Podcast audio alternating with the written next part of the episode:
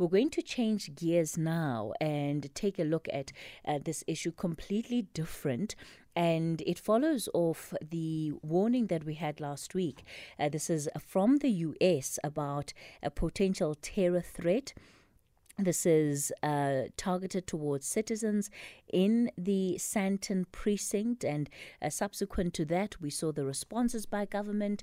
Uh, lots of, uh, w- can we say it was anger? I, I don't know. Anger might be too strong, but uh, certainly government dissatisfied with the way that uh, it felt the U S embassy and uh, had communicated this message, and uh, has gone on to publicly say that, you know, internal protocols had not been uh, followed. Uh, there is a, a lot of debate around whether or not that would have been the case, but on record, uh, the South African government basically saying that it, it has been caught off guard by that warning. It saw, however, the increase of police, particularly in the Sandton district, and also at some of the other big gatherings that we had over the weekend. Now, what does this mean for diplomatic relationships between the two countries going forward? And I also want us to look at some of the long-term risks then that South Africa does need to respond to when it comes to threats over its own security. Professor John Stremlau is an Associate Director of International Relations at the Rockefeller Foundation. Uh, Professor Stremlau, good morning to you. Good morning. I'm not affiliated with the Rockefeller Foundation anymore. That was how I got involved in South Africa back in the nineteen seventies, by the way. Oh, but uh, I, I'm an honorary professor at Wits University, and that's all, because I'm retired, basically. But uh, it's nice to be on, uh, Kathy, and thank you for having me. Uh, Professor Stremlau, I'm so sorry for that. Apologies, and thanks for that that's correction. Okay. Yeah. Uh, Ryan Cummings, security risk expert and director uh, at Signal Risk. Ryan, good morning to you. Hi, Kathy, and hi, Professor. Um, good to be on the show. I think a good place for us to start is, I suppose, being here on Monday gives us the opportunity to really reflect with a bit more hindsight to all of the events that played out leading to the weekend, and also what we saw over the weekend in as far as government's own response. Uh, Professor Stremlau, your impressions over what is happening now that we've got a lot more, at least that has unfolded folded in the public space, a lot more comments that have been made? Well, I'm very glad you've got a security expert on, uh, and Ryan I will defer to on the actual threat, uh, if there, if he has any insights into the nature of that. I would only speak for briefly for on the uh, p- politics of, of this situation, and and I, I start by saying that thank God Uh, there was no event occurring that would th- th- disrupt Joh- Joburg Pride March uh, uh, over the weekend, and that's to the good.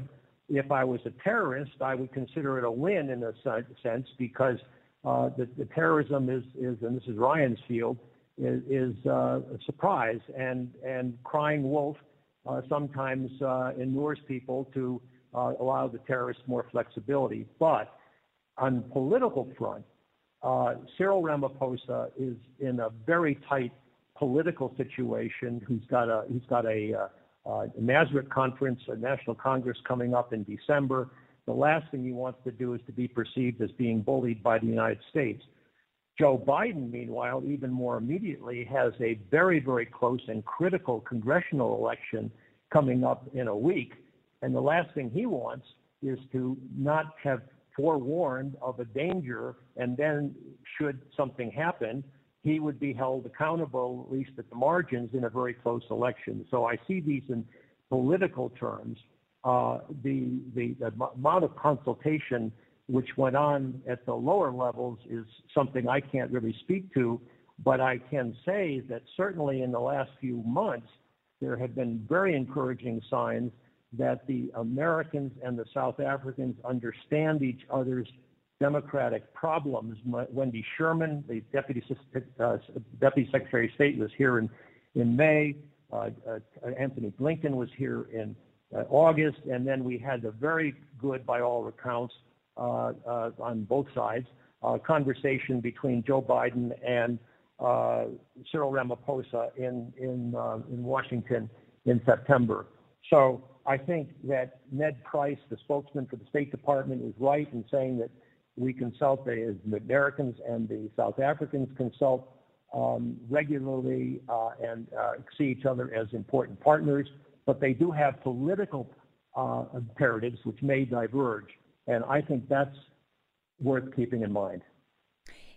Just on that note, Professor Stremlau, I, I, I listened quite carefully to what um, the president and also the, the deputy state security minister had to say.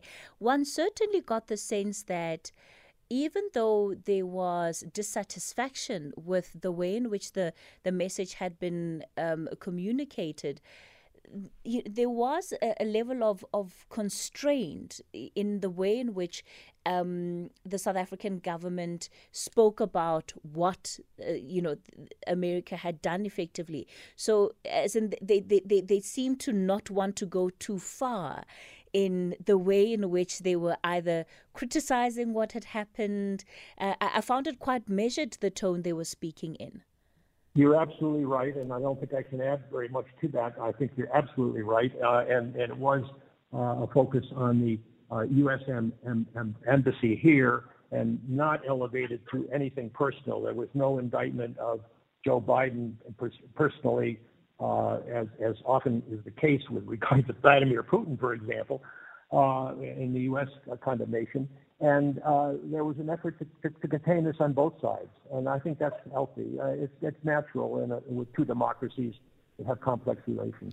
Do you think that that has to do particularly with this issue of relations that you began this conversation touching on, that this is clearly a relationship that South Africa respects, and despite feeling that they've been done wrong, uh, would very much perhaps want to leave that to what will unfold behind the scenes?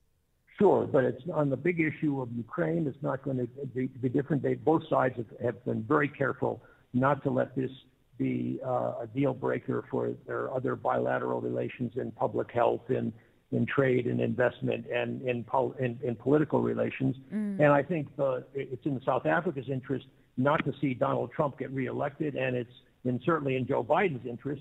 And similarly here, Uh, the R E T faction uh, or, or, or, or Julius Malema would not suit America's aspirations for a democratic South Africa.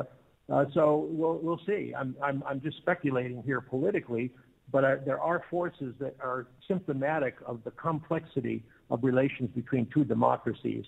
Xi Jinping in China is is pretty easy to deal with. He's full of secrets, but no mystery.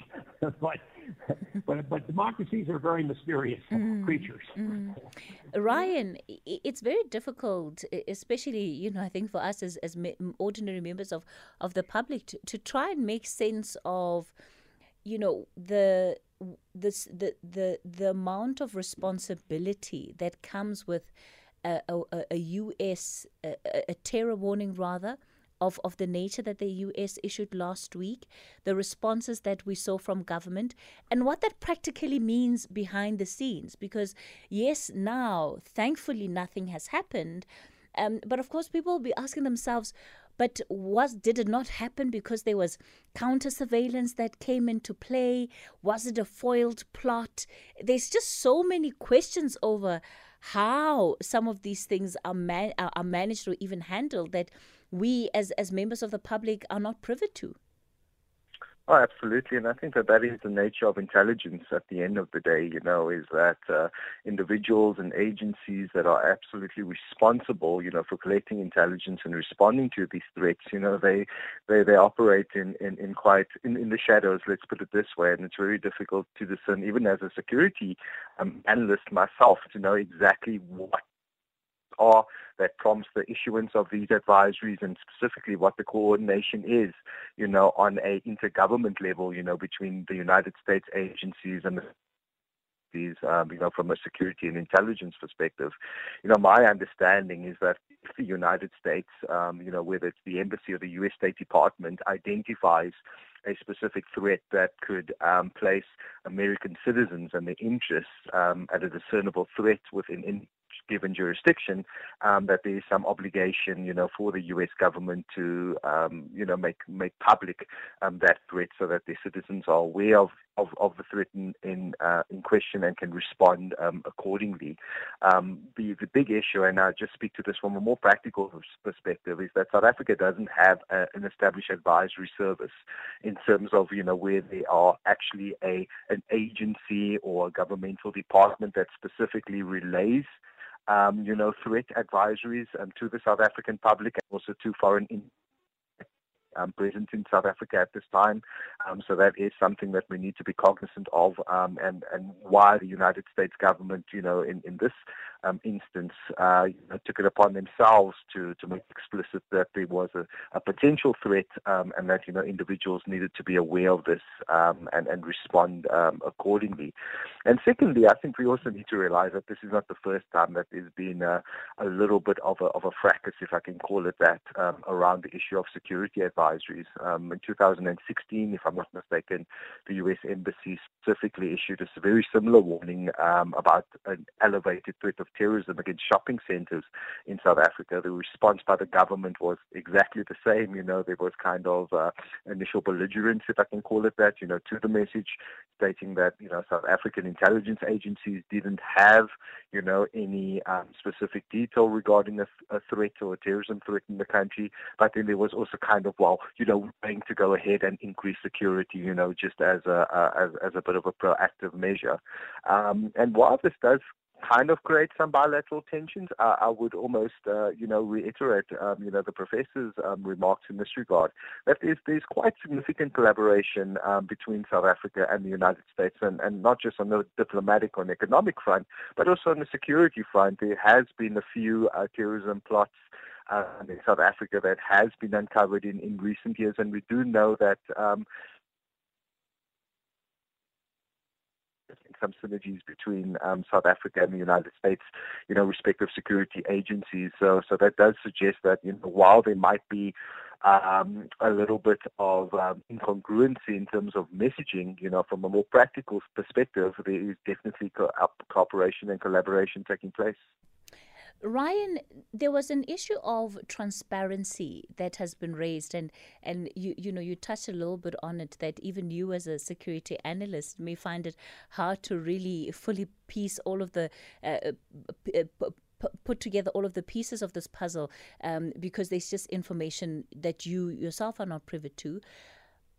Where do we locate these calls for the U S Embassy should substantiate these threats, these warnings, with providing the evidence? Because that just didn't, didn't just come out of, par- of of government, but it came even out of several other uh, players who, who are watching this unfold and say, but, you know, what, what, what is the credibility of this information?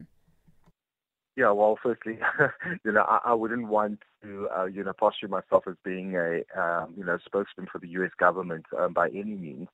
Um, but I, I, I would question kind of, you know, the supposition that people may have that this intelligence that the U S is responding to is not credible to begin with. Um, I think that the action by foreign governments, you know, when they're issuing the issues, it's not just the United States that does it, you know, um, Kingdoms, uh, Foreign and Commonwealth Office issue similar advisories. We have the D FAT in Australia. Um, you know, the Canada has has its own agency as well. And I think that there are significant sensitivities in terms of when to issue these security messages, because they do have political and economic ramifications. I mean, you know, Sandton, for example, is the economic epicenter of South Africa, and any, you know, advisory that's issued, you know, for this region, you know, can have significant economic implications, you know, at a time that South Africa cannot afford, you know, to really um, have any other issues or factors, you know, encumber our economic trajectory. So I think in this regard, you know, it's not that the United States government are issuing these advisories willy-nilly. Um, you know, I think that there is on, on their part, you know, some form of process, and again, something that I cannot, you know, kind of specifically comment on, but, you know, that there is a threat that is mentioned, and that there is some process that is undertaken, um, you know, according to internal, an internal rubric, if I can call it that, that discerns whether this threat in itself is credible and how the government should then respond to it. And again, you know, I think we have to reinforce that these messages are, are not a way of kind of embarrassing or undermining the national security of the host country, but it should be seen as a way of the United States to just communicate potential threats to um, American citizens that might be based in South Africa, might be based in Nigeria, as we recently saw a security message being issued for Abuja. Um, but even for France, I mean, in recent years, there's been um, security messages and terrorism warnings that have been issued for, for France, which is a very, very, you know, kind of strong, strong, strong economic and security partner to the United States. But again, you know, in this regard, U S intelligence, you know, was, was privy to some form of threat uh, uh, impacting, potentially impacting American citizens within the country, and they responded to, to issue an advisory accordingly. Sure. Um, yeah. So, yeah, you know, um, that's, that's essentially what we, we need to To, to take into account. I, I think that that leads us into the next part of our conversation, which is really where I think the bigger problem lies, the security risks that South Africa faces. Uh, the fact that these advisories can be issued in the first place, of course, suggests that there may be something else that is happening in our society that we need to be better responding to. We'll continue the conversation with Professor Stremlau and Ryan Cummings after the latest news headlines. We continue the conversation on the talking point. Of course, I'll also just take some of uh, your contributions to this conversation. zero eight six, zero zero zero, two zero three two. That's the number you can dial this morning. And on the WhatsApp line, zero six one four, one zero four, one zero seven. Professor Stremlau, I want to bring you in here because what is most concerning uh, about these threats, uh, or this warning rather, that was made is that subsequent to that, we've had different experts in the security space that have spoken about the fact that South Africa does face a, a big risk when it comes to the presence of individuals who are affiliated, associated with international terror organizations and um, have in many ways set up root or have some form of basis in this country. Well, um, we have had this conversation, and it goes back years, um, as a matter of fact. And uh, I just wanted to add on, on, on Ryan's uh, very sensible uh, approach that you don't want to let the terrorists know how much you know, mm. because there are plenty of bad guys out there who uh, mean uh, ill. So it is, it is a, it's a pragmatic concern. But to come back to the South African situation, remember, uh, gosh, it was years ago, uh, I, I recall uh, an S A F M radio show that said, uh, uh, we don't have a terrorist problem here, we'll just talk people to death. And, and uh, that was uh, uh, not given in, in all seriousness, but in fact, there was an effort by the part of, uh, on the Cape uh, Flats, where it was really a, a, a problem uh, uh, back then, Uh, of, of rising um, violence that was rooted in a religious conflict, that uh, there would be dialogue and there would be efforts to try to isolate those who were taking extremist views and neutralize them through engagement. And I, I must say that I found that quite inspiring. Now, on your question, there are financial aspects to this, which getting the state capture report implemented and the um, and the various financial institutions in better health so that they can work with their international partners, not only on terrorism, but on illicit financial flows, on, on the kind of hiding of money that goes on. Uh, it's a huge problem of which the flow of resources to uh, terrorist groups, particularly with terrorist groups apparently mm-hmm. operating with uh, increasing threat in Mozambique, there is a need to get these institutions stronger than they were during the period of the state capture uh, dismemberment of them. Mm. Ryan, Professor Stremlau talks about, you know, uh, illicit flows and, uh, you know, the, the uh, breaking of, of foreign exchange controls. Uh, just listening to him, automatically what comes to mind is uh, the fact that South Africa has now been red flagged uh, in as far as potentially being downgraded for grey listing. And that, of course, has a lot to do with our lack of uh, controls when it comes to foreign exchange.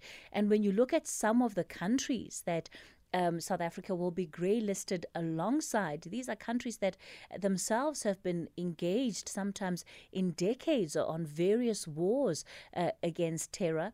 Where does that leave us as as a country? And again, is it a question of not doing enough? Are we not responding to this challenge in the way we should? Do we not understand the, the nature of the threat here?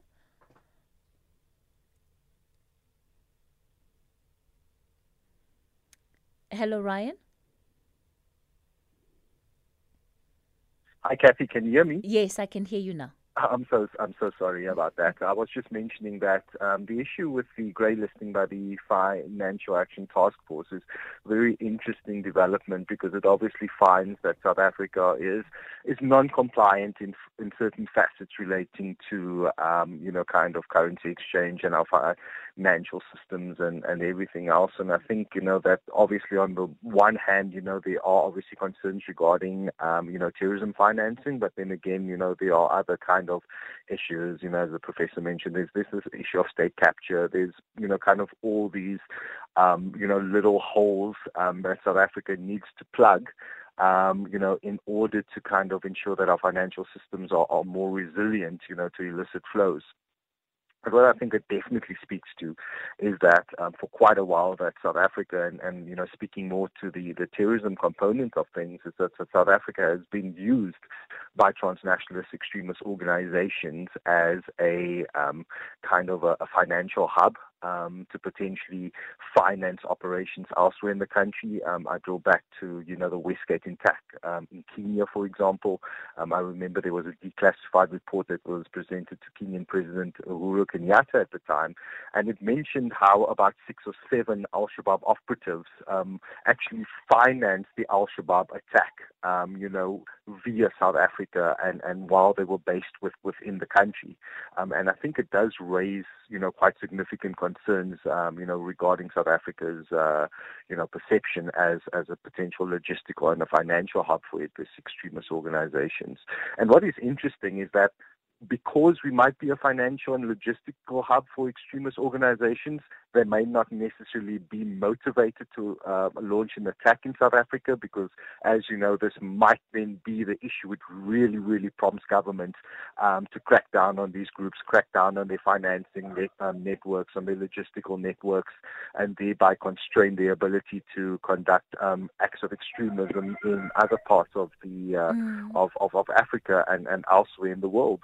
Um, so yeah, it's a it's a it's a fine balancing act at, at this stage, um, and and let's hope that South Africa can get it right. It's, it's such an important perspective that uh, that you've brought on, Ryan, and thanks for bringing in also that uh, that that bit of history in as far as uh, the Westgate attack that we saw in Kenya a couple of years ago, uh, and that link to, to South Africa. Malusi Mpolokwane, good morning. Uh, good morning to you. Yes. Good morning to your guests. Um, Kathy, as a citizen of this country, I'll be very much honest with you. Myself, I don't trust South African intelligence. I don't. Um, for an example, I was reading an article talking about the one of grey listing and mentioning that there is a has been used by terrorist groups to finance their activities around the world.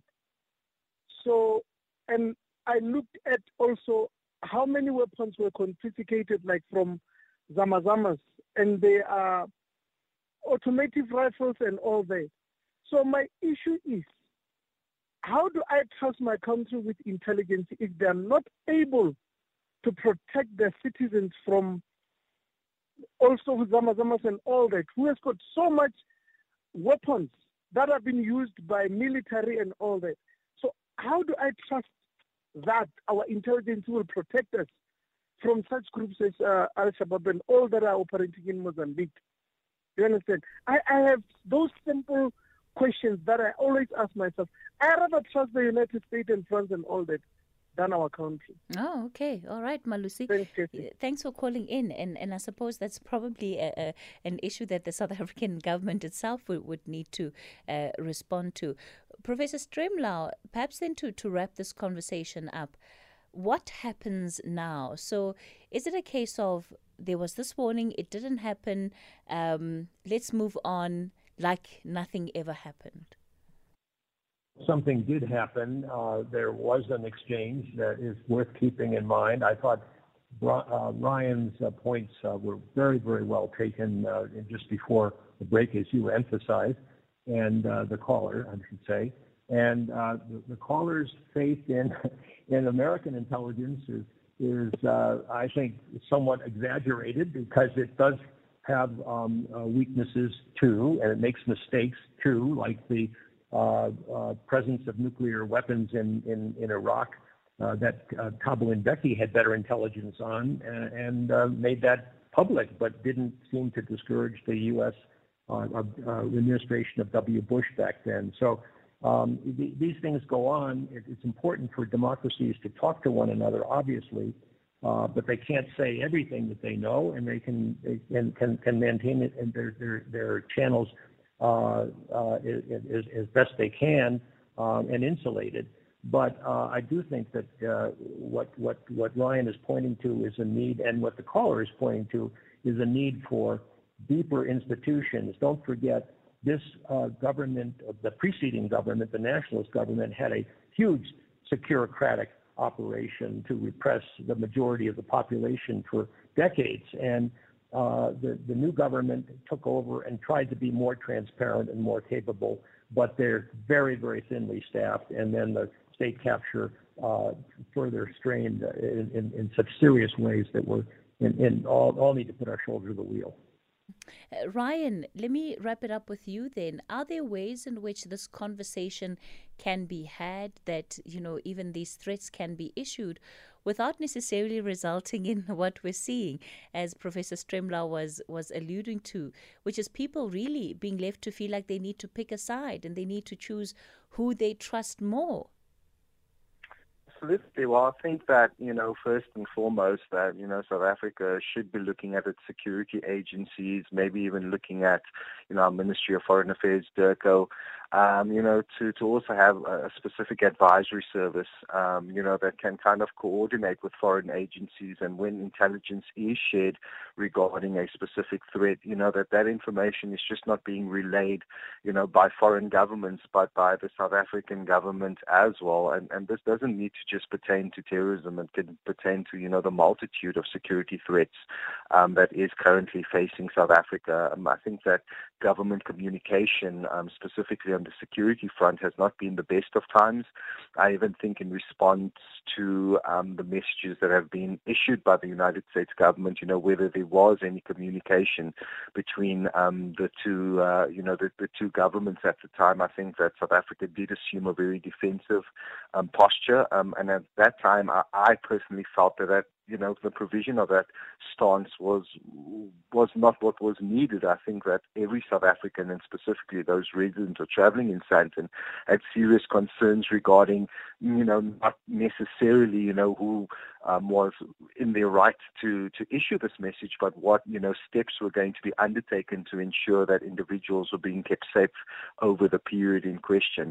So, um, you know, as the professor mentioned, I definitely think that there has to be greater communication Um, between governments, but also greater be- communication between the South African government and its citizens, um, because it has a responsibility, as, you know, the American government demonstrated the world over, you know, to communicate um, threats to their citizens and ensure that they can, uh, you know, take the necessary um, steps to keep themselves and their family and friends safe. All right. Let me thank you both for coming onto uh, the show today. Ryan Cummings, security risk e- expert and director at Signal Risk, and Professor uh, John Stremlau there. It, it really great having your contributions to that conversation.